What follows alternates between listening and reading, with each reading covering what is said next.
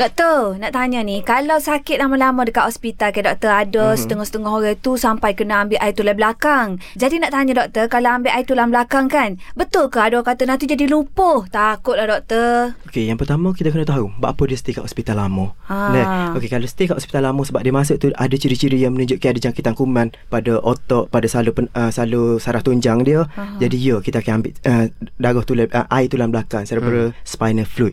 Tapi dia sebenarnya proses tu sendiri tidak komplikasi dari proses yang menyebabkan lumpuh tu adalah rendah sebenarnya. Oh. Ah, nah, dia sebenarnya yang menyebabkan lumpuh tu adalah sebab penyakit tu sendiri. Ah. Ah, jangkitan kuman tu yang menyebabkan lumpuh ataupun ada ketumbuhan tu yang menyebabkan lumpuh. Ah. tu bukan daripada pros- prosedur tu. Oh, bukan kata sebab ambil air tulang belakang cocok jarum tu jadi lumpuh doktor deh. Okey, ambil air tu dari belakang tu dia sama dengan epidural orang uh, beranak. Beranak. Deh. Oh. Kita dengar tu orang beranak tu menyebabkan lumpuh dia cocok. Mana ada? Tak ada. molek-molek ada tahu depan beranak pun. Ha, Okay. betul betul. Ah. Eh, jadi jangan takutlah tak Mak ada Syah. lah.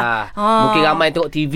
Oh. Dalam TV doktor ambil tulang belakang lumpuh. Oh. Ada risau orang risau lah meh. Risau. Jangan risau. Doktor ayat beres. Tak ada gapo insya-Allah. insyaAllah, Dengar dah. kata doktor Mak Syah. Faham doktor.